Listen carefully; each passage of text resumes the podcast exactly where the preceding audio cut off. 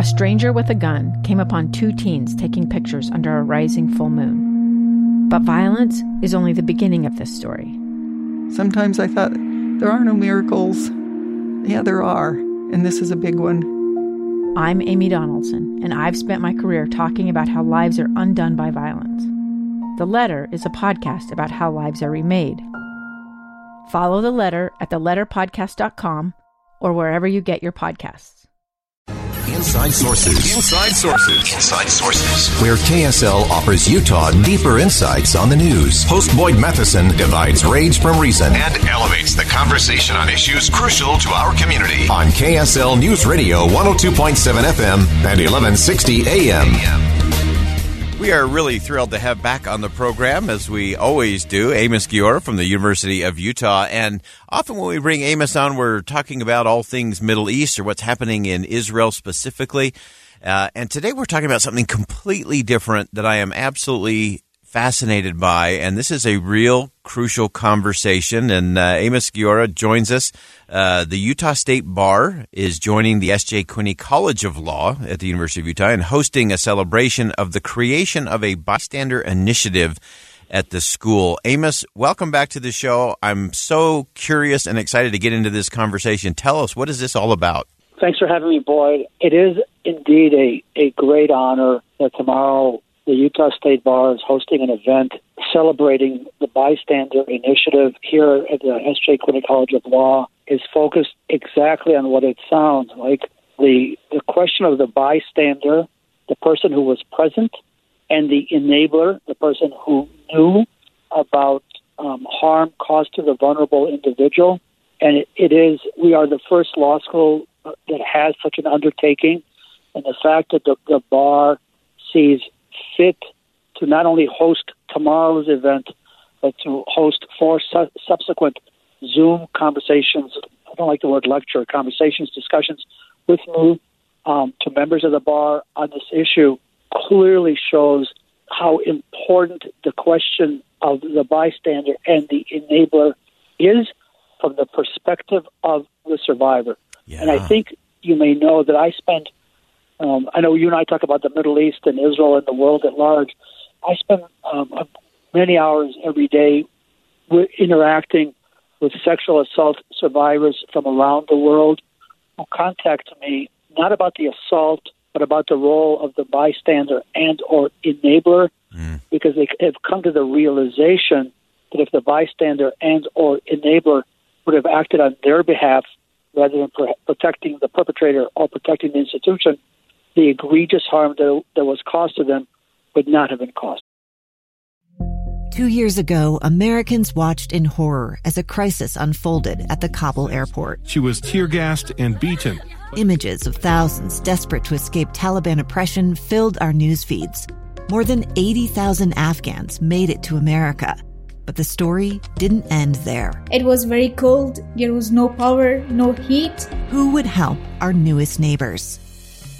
I'm Andrea Smardon. In Stranger Becomes Neighbor, you'll hear the stories of some remarkable refugees who left their homes and their dreams behind only to start over from zero. Their only possession was three blankets. And you'll meet Americans who stepped up to help them. You want me to come when you deliver your baby.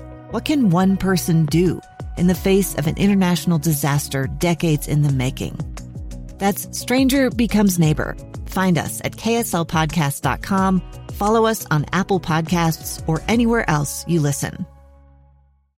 Yeah, and this is, uh, as we said at the beginning, this is a crucial conversation.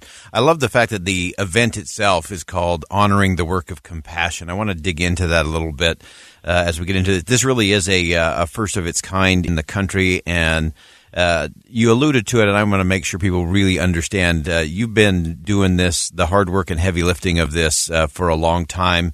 Uh, you've done this in other parts of the country. Uh, you've got your books, Armies of Enablers and Crime of Complicity, The Bystander in the Holocaust. this has been a, a long time work and initiative for you. but help us understand that. and, and again, going back to this word compassion, how does that play in, and what is the conversation really, really all about? The notion of compassion is critical to the discussion because if, and the critical word here, critical word is if, if the institutional actor who had a sense of compassion to the vulnerable, then that person would have protected the vulnerable rather than protecting the institution. And this notion of the phrase I use is institutional complicity absolutely bumps up against the notion of compassion. It's a zero sum game. Either you, as institutional actor, protect the institution, or you protect the vulnerable. And if you choose to protect the institution, that's institutional complicity.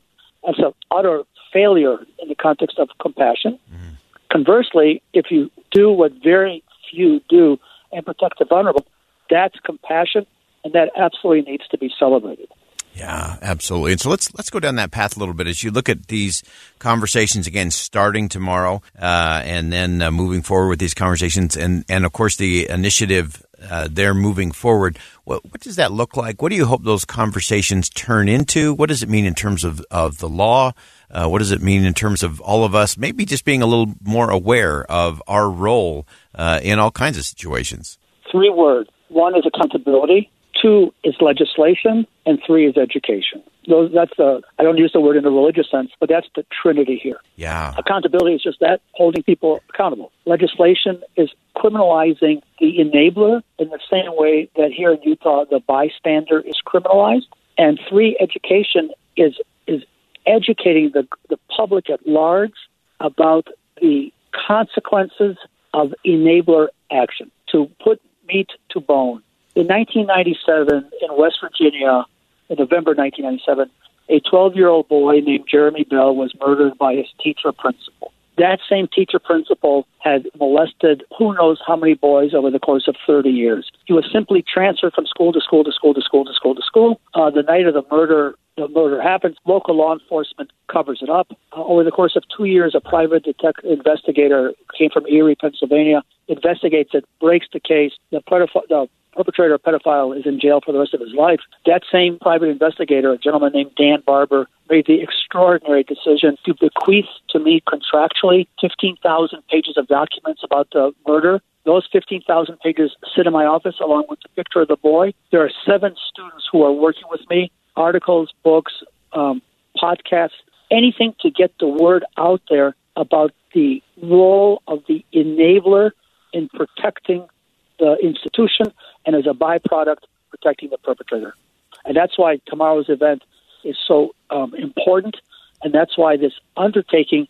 And you're right. I mean, I spend my day with sexual assault survivors, but I'm not important here.